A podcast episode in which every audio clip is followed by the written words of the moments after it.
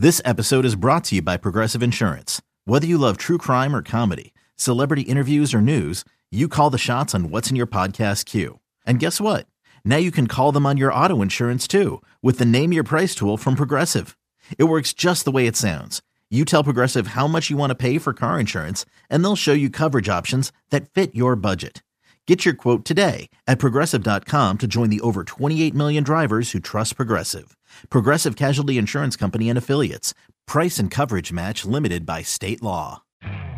You could spend the weekend doing the same old whatever, or you could conquer the weekend in the all-new Hyundai Santa Fe.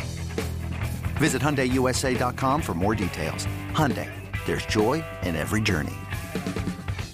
eBay Motors is here for the ride. Remember when you first saw the potential? And then through some elbow grease, fresh installs, and a whole lot of love, you transformed 100,000 miles and a body full of rust into a drive that's all your own. Look to your left, look to your right. It's official. No one's got a ride like this. There's nothing else that sounds like, feels like, or looks like the set of wheels in your garage. With over 122 million parts, you can make sure your number one ride or die stays running smoothly. So there's no limit to how far you can take it.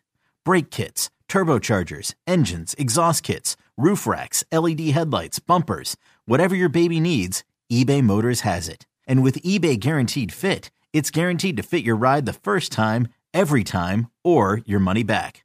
Plus, at these prices, well, you're burning rubber, not cash. Keep your ride or die alive at ebaymotors.com. Eligible items only. Exclusions apply. This, this is It's Always Game Day in Cincinnati with Lindsey Patterson and Mike Santagata.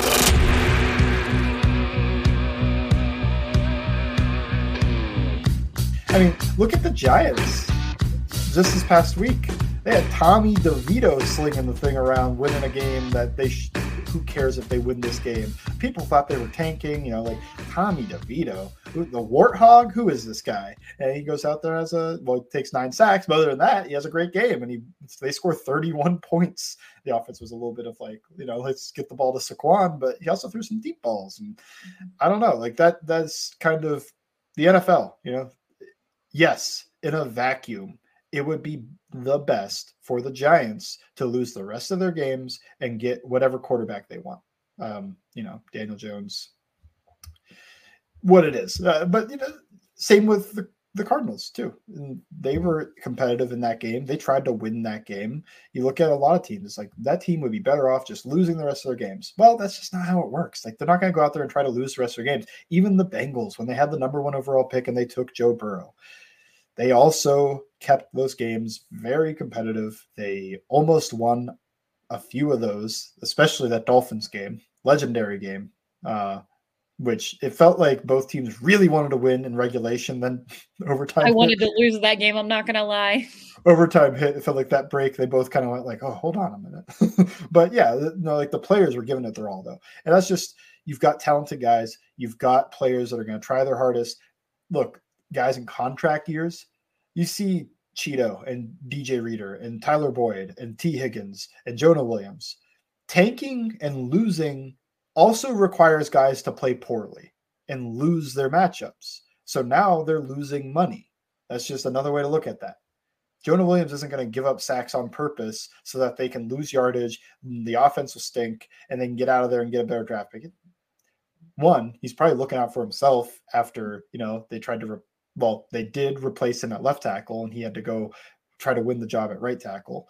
Two, he's in a contract year. Like he doesn't know anything of the organization. Same with Chido. Same with all these guys. Like Chido, you're not going to give up deep balls on purpose so that the other team's offense can score a few points and you can get out of there. Whatever. It just doesn't happen. You know, like that's just you can't convince NFL players, NFL coaches. They're wired differently. I'm sure if you talk and they have talked to them. It's like they think they think they're making a playoff push, and we on the outside can say like that's unlikely. But I'm not saying it's impossible. It's just unlikely. Uh, it's tough schedule. It's a backup quarterback, but they have a lot of faith in themselves. They have confidence, and you never want to get to the point of this losing games stinks. Practicing, doing a full time job, and going out there and being a terrible product and not doing as good as you think you can, that sucks. Living that out is bad. And that's why players don't, that's another reason players don't want to lose. It just feels so much better to win. I know that's a really stupid, like, thing. It's like really simple. It's like, yeah, it feels better to win games they don't have the fan mindset, the fan mindset, and sometimes analyst mindset of lose those games. let's get a good draft pick. That's just not how it works. So we'll see how it goes. I think they're going to try though. I think they're going to try to put together a heck of a. Cordell Volson's fighting for his job, probably. You know, like can he put together a strong final seven games and kind of win that thing back over so that they don't try to replace him? Yeah, and I don't think he's been bad enough that you have to replace him. I think I think it's one of those of like, let's keep watching. Let's see if he can improve. Ted Karras, next year he's with the team, but then he's gone. So there's so many guys you can look at and just go. I don't think they're going to have the long term view of making the team better and purposely losing games. And even the coaching staff, you know, if Brian Callahan and this offense puts together 30 point games with Jake Browning, he'll have some interviews to be a head coach. Lou Anarumo, we've talked extensively about it. I hope he gets some more interviews and gets some shots, but he's just not really what they look for at a head coach at NFL level with like older, defensively minded, etc. And I just don't think the stats were there this year. I feel like now guys like Mike Macdonald will get that defensive job, or Dan Quinn is always there to try to steal a defensive job. There's just guys out there that's like, yeah, that guy's probably gonna get a look, huh? Yeah. And offensive guys, much easier to get those jobs. I mean, you can look at the Texans OC right now. I know it's it's Bobby very new, very new. I mean, I, it, I don't know if he'll end up getting a head coaching job or a head coaching look, but you know, you could look at him. You can look at a lot of teams with those younger OCs, offensive minds that'll probably get looked at before Lou. Detroit, but, Ben Johnson. Yeah, Ben Johnson. I know a lot of Bengals fans um, he was the what was he before the OC? Ben Johnson. Ben Johnson. That's a great question. I'm, I'm sorry. I'm, I'm throwing us off and going totally off topic to the offseason. I'm, and that was one thing I didn't want to do. I I try to find a silver line, and I think you bring up a good point. The players, they're not going to go out there and tank. They're going to try each week.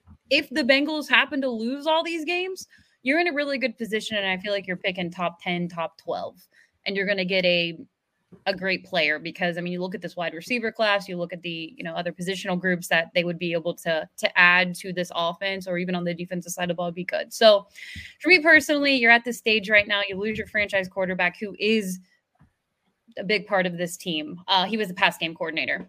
Okay. I, I, oh, there was a few other ones. So I was interested in one. He took over for Dan Campbell as the tight ends coach for the Dolphins when Dan Campbell got promoted. So I'm kind of like, that's the Dan Campbell pipeline of being Dan Campbell.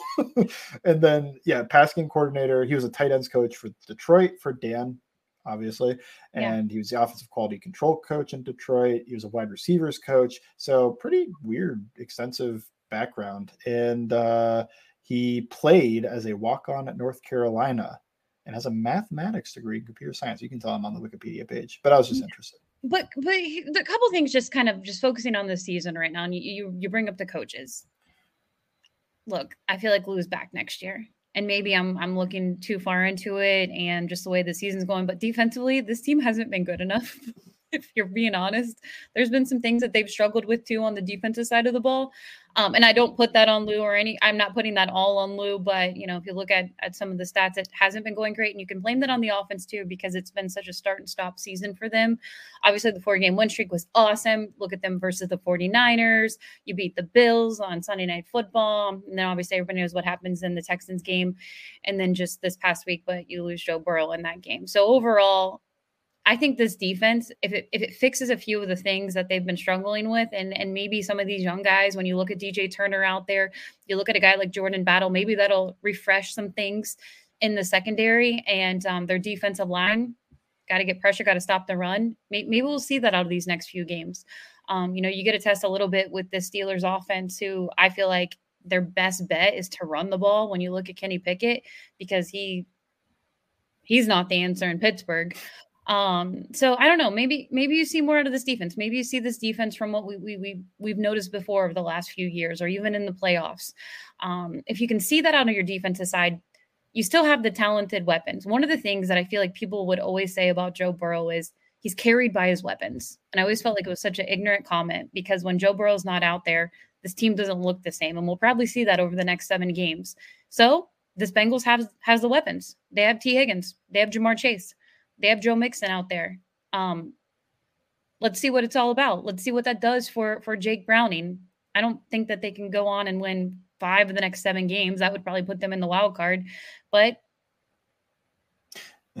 it's it's also interesting. I feel like everybody kind of points to Miami, which they get the red zone effect. I think like Miami, I feel like they always have the uh, exciting play of like a guy's wide open. They, they win. They scored a touchdown against some bad teams, and they really beat the Raiders last week. But uh, how did Mike McDaniel do with Teddy Bridgewater and Skylar Thompson? Last, I think the playoff game with Skylar Thompson was interesting, and they kind of kept up, but it was bad in those other games. So I feel like you can also look at.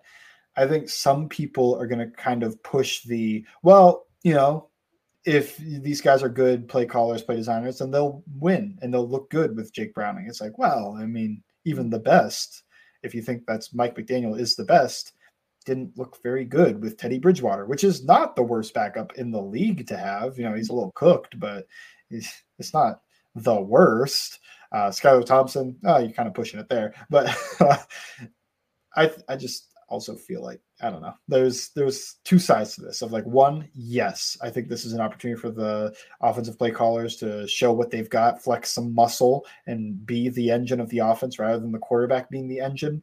But two, I'm also not fully expecting them to have some great success because you look around the league and most backup quarterbacks don't exactly have a lot of success in the league. That's why when Josh Dobbs has like those games, you kind of go like, "Whoa, Josh Dobbs!" Or when some other guys have this game, you're not looking at the Browns in that game and thinking like, "Man, that offense, that was a good offense." You know, Kevin Stefanski really put something together. It's like, wow, they they scored 13 and that was enough to win. yeah, that was a terrible game. My goodness, looking at both. The, I see some people mention like Snoop Huntley and the Ravens. That offense was bad with them for most of the time. it was just interesting to see like that gets mentioned. I don't know, but I feel like there is just like the idea of like, well, they won those games. Like, what? Not the offense. That's not why.